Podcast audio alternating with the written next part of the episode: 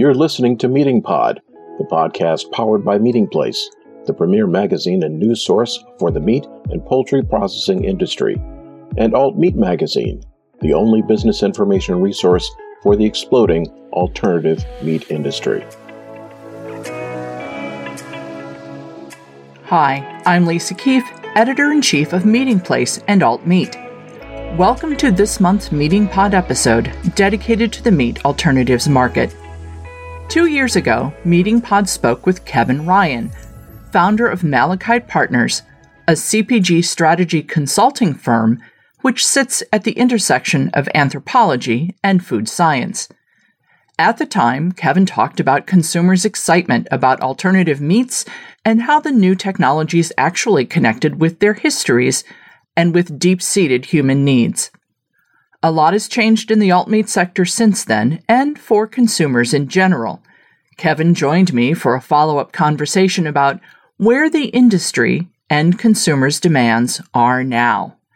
Spoiler alert, the alt-meat industry has a bright future ahead of it, even if it's not the future you think it is. Thank you again, Kevin, for joining us on the MeatingPod podcast to discuss the alternative meats category.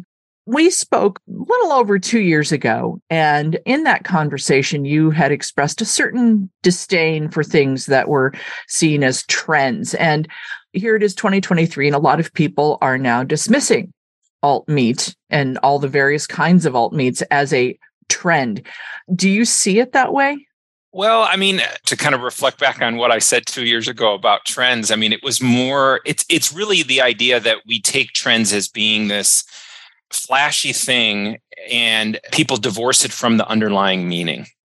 And I think that is partially still true of alt-meat in the sense of people took it as a, you know, they were just looking at the substance and the product or the brand in many ways, and divorcing it from the underlying social, cultural category drivers that were really there. So I think one of the reasons why everyone is so, in many ways, saying that the category is, oh, you know, they're they're wringing their hands over the whole category is because they focus so much on the one product or the one brand or whatever it may be and fail to see the underlying drivers, which I think that's important because then you'll really see where it's going.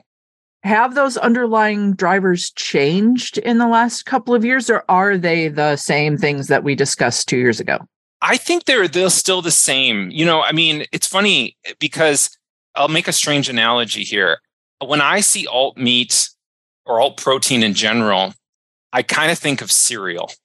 And that's a weird description, but you have to kind of pull back from a time perspective. When cereal was first invented, it was a religious, world-shaking thing, right? So cereal was invented, you know, Kellogg and all that kind of stuff at sanitariums. And it was imbued with a mystical quality. It was going to save the country's dyspepsia. That's what they called it. That everyone had problems with their intestines from eating food that was processed. That's what they said at the time. I mean, so it sounds kind of sounds familiar. So you all would come to the sanitarium and Kellogg would, you know, set you straight by having this literally manna from heaven. That was actually one of the products. Originally, Post Toasties was called Elijah's Manna. That was literally what it was first called. And they changed the name to Post Toasties. Yes. But the reason I draw a comparison, and that seems like a strange comparison, is, is that when alt protein first started, it was going to save the world. It was this very high level thing. And that's really what was the escape velocity that got it into everyone's mind. Like it really became this thing that everyone in the country became obsessed with. Like, wow, this is the product that is going to change the way that we interact. We're going to conveniently be able to have breakfast in the morning that's not heavy. And then we'll be able to get on with our day. Well, that kind of fell apart in many different ways. It wasn't everything it said it was. But at the end of the day, when they took cereal and took it back to the drawing board and basically said, what are the other benefits underneath here? Well, there was a lot, right? Yes, it is good for your health in some ways. But they also then started marketing it to kids or marketing it to busy moms or whatever it may be. So the idea being is, is that I think we've gone through this phase of it's going to save the world. It is the one thing that is going to turn around greenhouse gases, is going to turn around all that stuff. And it's like, no, that's not going to be the answer, right? So we've gone past that. And I think we are now, and you probably have heard people say this, we're in the, the trough of disillusionment and all this kind of stuff. I think we're just in a moment, just like cereal was, where we now have to reconsider the benefits. Now that it's in everyone's consciousness, everyone knows that alt meat exists and that, you know, you can have it. What are the other benefits? And that's where it'll really start gaining traction. That's interesting, because I still see an awful lot of that. We're going to save the world messaging. Yes. So has the industry moved into a new phase and the messaging is no longer applicable or doesn't fit the job that this product is doing right now? Yeah. I mean, I guess that's really kind of a secondary message of what I'm saying, which is, you know, when you really look at the data, there is a small group of folks that are really environmentally minded, really sustainability minded, and so much so that that is their primary reason for buying a product. But that's not majority of people. In fact, it is a very, very small group of people. In fact, most people, and you know, it changes by generation, but even your Gen Z or millennial consumer, the majority, they see sustainability as a nice thing to have, but it's not the main driver of decision at shelf. And I worry that too many are, that becomes their main focus. And it's like, if that's your main focus and you really think everybody is going to pay premium for that, and that becomes everything that you say, that's going to really drive a lot of, because that's not really why I think we need to lean into other things. We need to lean into other benefits, other jobs, you know, as we said, and then have sustainability and all that kind of stuff as a tertiary benefit, which I don't think a lot of companies are doing, because I think they've really latched on to the sustainability aspect. And I think they'd really talk to this core consumer that is just not everybody. In fact, it's not even the minority. So as we've been talking about this idea of jobs to be done, which is something that we discussed two years ago, right? Has the job that alt meat consumers have turned to alt meat to do for them, has that job changed? Yeah, I think so. I mean, I think a job can be functional, social, emotional. And I think a lot of people at first picked it up for a job of almost an entertainment, a novelty based. It was like, oh, that's interesting. Or it was, I want a vegetarian or vegan offering when my brother-in-law comes to town and he's, you know, he doesn't eat meat, or my son doesn't eat meat and I want to make sure he's eating something in the house. So that those are all there. But I think as people have seen it around and gotten more used to it and enjoyed the taste, I think it starts fitting into, well, I want to have more vegetables in my diet, or I want to have something else. So I think it may be expanding. Although to be able to get to that, you know, we do, and I think we talked about this last time as well, it has to get to, it's not a super uh, price premium. It's more available, which a lot of that has happened. You've seen some prices come down. You've seen a lot more distribution happen. So I think that the jobs are splintering. You know, you're seeing a lot of different jobs, not just like a sustainability aspect. So what should alt meat's messaging be now, do you think, from that consumer and the way our whole society has changed in the last two years? Yeah. There's yeah. been an awful lot besides just alt meat that's been changing where the consumer is in their purchase process. Right. I think as it's in addition to our family's healthier meals, it's not a complete replacement. And this, you see this with dairy as well. You see many, I mean, I've been in many consumer households where you see regular milk and almond milk right in the same fridge, and that's fine. I think it's the same thing with having meat and having alt meat in the same fridge, and that is fine. I think having this idea that you're going to have a replacement, probably not going to happen. But it also raises the probably controversial specter of, I don't think they've done it, but I'm sure you're aware of Tattooed Chef talked about, we're going to put meat into our products. I actually think that's a good idea. I actually think that's okay. a good idea, which is a controversial topic because people say, oh my gosh. But I think that you have to imagine who they're really talking to. And I think, again, it goes back to the cereal conversation, which is, are you talking to, and I use this word with air quotes, the zealot? You know, someone who is like, oh my gosh, this is going to change the world. I am full on vegan, I'm going to do that. And a lot of the data shows that's not who alt meat is really talking to. It's talking to the flexitarian who wants to eat a little bit healthier, all that kind of stuff. And in that case, just having plant-based or some sort of alternative is fine. And if you had some meat that maybe still fit the standards that you want in the same package, that might be okay, which I know kind of goes against some of the thought, but I actually think that's okay. So I think for the producers, I think reimagining and getting closer to that consumer and saying, okay, what do they really want? And is are, you know, the taboos that we thought were taboo, are they really taboo, or is that okay?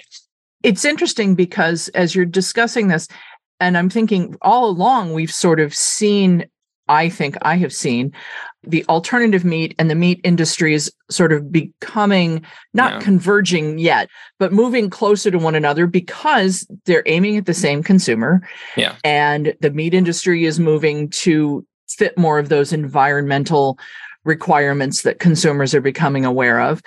And I think that we will ultimately, somewhere down the line, see these two merge pretty closely. And I think that we're going to see the companies converging. I think we're going to see an awful lot of consolidation in the industry coming up in the next couple of years. Yeah. Yeah, no, I completely agree. And I think there's a lot more synergy than people originally thought because of that and because who they're talking to and because of a lot of the messaging that they can do. I think it's completely possible. And again, it's already happening. I've had conversations with folks and I'm just, you know, I've told them something similar to this. And I'm saying, you know, Starbucks has a breakfast sandwich with Impossible, and then it has real cheese on top. And I think you can even get one with a real egg on top. So it's like, it happens. You can do this, you know, and it's like, there's something about the idea that I want to be a little bit better in my health choices at some point. And for those folks that are doing that, they see the Impossible as a better health choice. Now, of course, all lines have to point that way. And what I mean by that is people are concerned about, is it better? Is it healthier? And all that stuff, which is something, of course, the industry needs to really answer.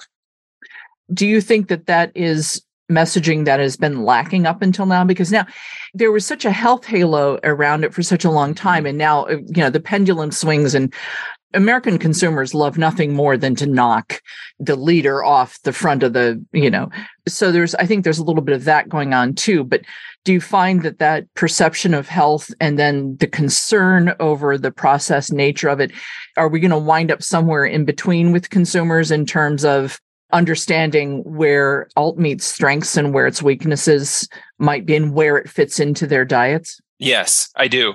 I do think that there, I mean, I cannot have conversations with consumers about this topic without them saying, I'm a little concerned about the processed aspect of alt protein, especially, you know, like maybe the more ground meats and things like that, meat alternatives, because they've been either told that or they're reading the back or whatever, which is why you're starting to see, I think, a rise in single alt ingredient labels or, you know, ingredient labels that are just a few things like mushrooms and things like that, because it's so simple and gives you similar texture, or at least, you know, close. You're starting, I think, because of that. I think that's where it is, which means that for the alt meat companies that are doing ground meat and things like that, I think they're going to have to answer that. Why is it healthy if it has that many ingredients or has that much saturated fat or whatever it may be that people are concerned about?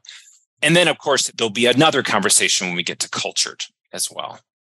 And that's going to be a very intriguing when the regulators get to yeah. whatever it is that they're going to actually do about this and when they actually do it. I think it's going to be very interesting. It's going to upend, I think, a lot of other things that are going on in the market. Yes. What, what kinds of jobs do we think that cultivated meat, now that we're X amount closer to it than we were when we talked two years ago, what are some of the jobs that a cultivated meat will do for consumers that maybe two years ago weren't quite as obvious? There's definitely going to be the higher on Maslow's type of things, you know, which is going to be your sustainability, your ethical aspect of it, you know, for people that don't want to feel like an animal was involved in, in at least a way that they would see as, as harmful, you know, for that consumer. Mm-hmm. I think there's definitely going to be those. I think for the majority of people, it comes to a much more visceral level, which is it tastes a lot more like meat. It acts a lot more like meat. I don't have to change my mom's recipe to make this. I do think that's where it all comes back to. And I feel that's where, you know, if, if the taste and the performance and all of that thing, that's really what it's going to be. And then potentially, and I know this is years away, but, you know, if cost, that will be the main thing. And I know that's a, that's a little further away right now. We can barely make a chicken breast without being thousands of dollars, but. Yeah, it's going to be a while, but the technology is fascinating. It is fascinating. So right now, if we're going through this sort of trough of disillusionment, how long do we normally expect those periods of disillusionment to last in the food industry before consumers sort of start to come back around to maybe a more normalized understanding of the market? Yeah, usually, I mean, it changes depending on the category, of course, and, you know, everything else. But we're move we move pretty quick today, you know, I mean, versus years ago. So it's harder to make an analogy to something from years ago. However, I would say it's probably maybe a year or two before we start really seeing it start to come. And it all depends on what we see in the shift in who's owning what brand and how that brand is messaging, that kind of thing. I think that's going to make a big deal. Because I'm sure that all the brands that have a lot of investment in this are going to spend a lot of time really rethinking what we were just talking about, which is what are the main benefits? How are we going to talk about this differently? What do we need to emphasize and what do we need to de-emphasize? I think you'll slowly start to see the pendulum go back, I think, to a positive realm. The other thing, and I, you know, this is not for nothing in many ways, is the technology that has evolved around alt meat production, alt protein production, I think is the fringe benefit that becomes the major benefit in many ways. I how, how really do, you mean do that? think. Well, it's kind of like, I don't know if you remember years ago that you had in the restaurant industry, you had molecular gastronomy. I don't know if you remember molecular gastronomy, which was, you know, you could go and spend five hundred dollars for a meal and you get foam and mm-hmm. you could get yes. mists and everything. And it was kind of goofy and fun. And, you know, it was very expensive. And everyone kind of said, oh, that's a plaything for the rich and all this kind of stuff. But the thing is, is that really cool innovation, really long lasting innovation always starts off looking like a toy or like a plaything. Today, though, when you go to the restaurant industry and you go to even to manufacturing, a lot of the technologies that were really developed in that time period of molecular gastronomy, utilizing gels, and utilizing that actually has inserted itself into the food industry in a more enhanced way than other. Like this, the, this possibility of, I mean, even I believe that even like the advancement of like people being okay with like boba tea. Yes, there is the Taiwanese aspect of it, of course, you know, that's where it came from. But just like the idea of raising it to a consciousness of having different textures and all that kind of stuff in there and being able to produce it and being all that kind of stuff. There's a lot of really interesting technology. And I say that because within alt meat, there was a, so much interesting technology that had to be developed in order for alt meat to actually, alt protein actually to make it to market. You got Impossible extracting heme from soybeans and all this kind of stuff. There's really interesting technology and processing, I think, that was invented that I think will work its way into other aspects of the food industry. So it's kind of like, you know, we have Velcro shoes because we went to the moon. You know, if you've ever heard someone say that, because NASA invented Velcro. It's like, okay, well, that's cool. It's like, what did we learn from alt protein production in manufacturing that is going to be slowly inserted into the rest of food manufacturing? And that right there sounds like a great idea for a feature story for alt meat. I, I thank you again for your time today, Kevin, and to reconnect on what's going on in the alt meat industry and in consumers' minds. So we'll look at another year, maybe two years, and we will be out of this trough of disillusionment and flying high once again. I hope so. Thank you very much. All right. Thank you, Lisa. I look forward to seeing how the alt-meat technologies change the business of food production over time. Our thanks to Kevin for sharing his thoughts with us again. You can read more on the future of all the alt proteins on our website at alt dash meat dot net. Registration is free. You can also go there to subscribe to our daily newsletter and print magazine dedicated to the business of alternative meats.